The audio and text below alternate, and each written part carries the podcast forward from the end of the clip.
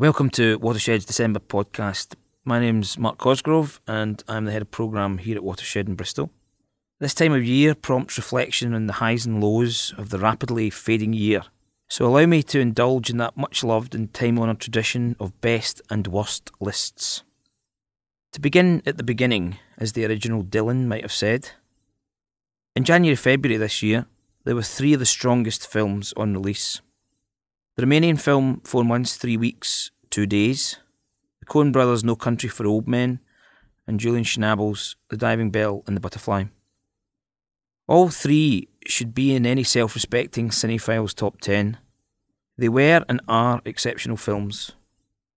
Four Months, Three Weeks and Two Days in particular was one of the most powerful cinema experiences I have had. It combined a gripping narrative, excellent performances with cinematic vision, and signalled the burgeoning, renewed cinematic strength of a neglected country's film industry. That renewed strength was also evident at the end of this year in Encounters Short Film Festival. Radu Jude, who won last year's Encounters with The Tube in the Hat, had a new one in, Alexandra, in this year's festival. If his short films are anything to go by, he'll be the next in line for an amazing feature film from Romania. Remember, you heard it here first. The Coen Brothers' return to dark noir was simply exceptionally bleak, exquisitely controlled, and a haircut in Javier Bardem which deserves some kind of award itself. Artist Julian Schnabel proved in The Diving Bell and The Butterfly that he is one hell of a visionary filmmaker. Moving on to March and April, Garage, from Ireland, directed by Leonard Abrahamson, was a beautifully sustained portrait of misunderstandings, loneliness and rural life.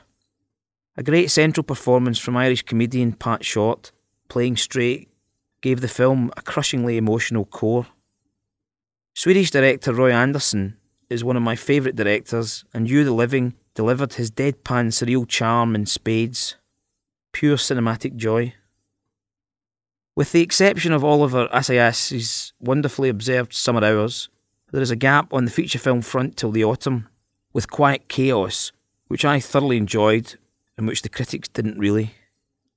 Then came the arthouse big hitters, Ulrich Seidel's Import-Export. I have been talking about long enough, but will only reiterate that it is not only a great piece of cinema, a pinnacle of the art of film, it is one of the most important films to come out of Europe since Fassbinder, Herzog and Wenders shook us all up in the seventies.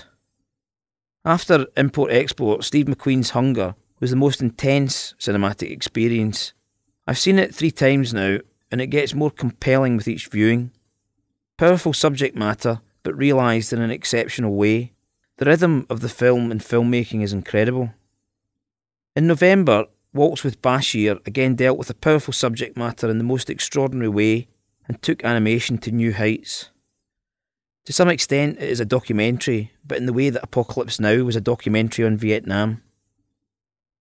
So in descending order, my list would be ten, Quiet Chaos, nine, Garage, eight, Jar City, seven, Waltz with Bashir, six, Summer Hours, five, Diving Bell and the Butterfly, four, You the Living, three, Four Months, Three Weeks, Two Days, two, Hunger, and at number one, Import-Export.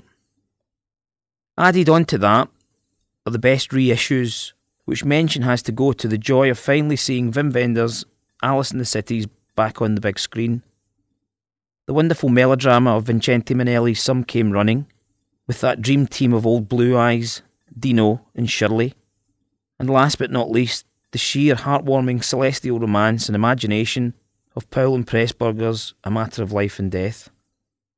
So moving on from top tens, and to get you in the mood for award season, here are some of my own awards. My Revelation Award goes to Icelandic film Jar City, a brilliantly atmospheric thriller set in the otherworldly country that is Iceland. Haunting and haunted. It also gets the award for the most stomach-churning food ever eaten on film. Try not thinking too long on that boiled sheep's head scene. My Where Did That Come From award to I've Loved You So Long, which I could never even remember the proper title, but which surprised me by being so hugely popular. So popular, in fact, that we've brought it back for Christmas. My award to myself for my worst decision, thinking the Duchess was going to work when I knew deep down it was going to be a retread of British heritage cinema. Don't you just hate it when you prove yourself right and wrong at the same time? My award to myself for my best decision, taking up filmmaker-artist John Smith's suggestion to screen his excellent Hotel Diaries series as a feature film in the cinema. I saw it as an installation in Tampere in Finland, where John first mooted the idea of playing it like a proper film. We got it a press screening in London and into a handful of other cinemas across the country. In retrospect, we probably didn't do the film or John any favours. Audiences were pretty terrible, and maybe it would get a more sympathetic outing in the gallery and art world. But Professor Ian Christie has made it one of the top films from two thousand eight in the recent Sight and Sound poll. He describes it as a deeply engaging work that provokes an unexpected comparison with the master of oblique polemic, Chris Marker. So, watch this space. My confession for the year? I haven't seen Gomorrah yet. Highlights of the year? Bristol-based filmmaker Esther May Campbell winning the Best of British Award at this year's Encounters Short Film Festival. She was quite rightly identified by Screen International as a rising star. Watch her ascendancy over the forthcoming year. Also to the home team of Sam Hearn and Richard Penfold for following the success at the London Film Festival by winning two awards at Encounters for the powerful short Leaving. My lowlight? Paddy Considine using his luminescent star charm to get the Encounters audience behind him to watch a clip of his performance in Hot Fuzz over my choice of him in The Bourne Ultimatum, as his Encounters question and answer session pleasurably ran over time. To look forward to, the fab animator Joanna Quinn providing a drawing of Beryl for Watershed's Animation Wall of Fame.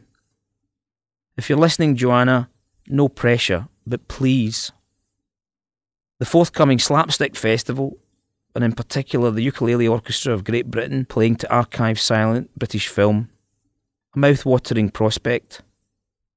Those interviews from Encounters of Paddy Considine, Esther May Campbell and Joanna Quinn will become available at dshed.net forward slash talks during December.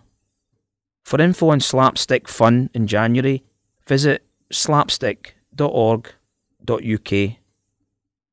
Do email me your own thoughts on cinematic highs and lows of oh eight. Mark at watershed dot co dot U K.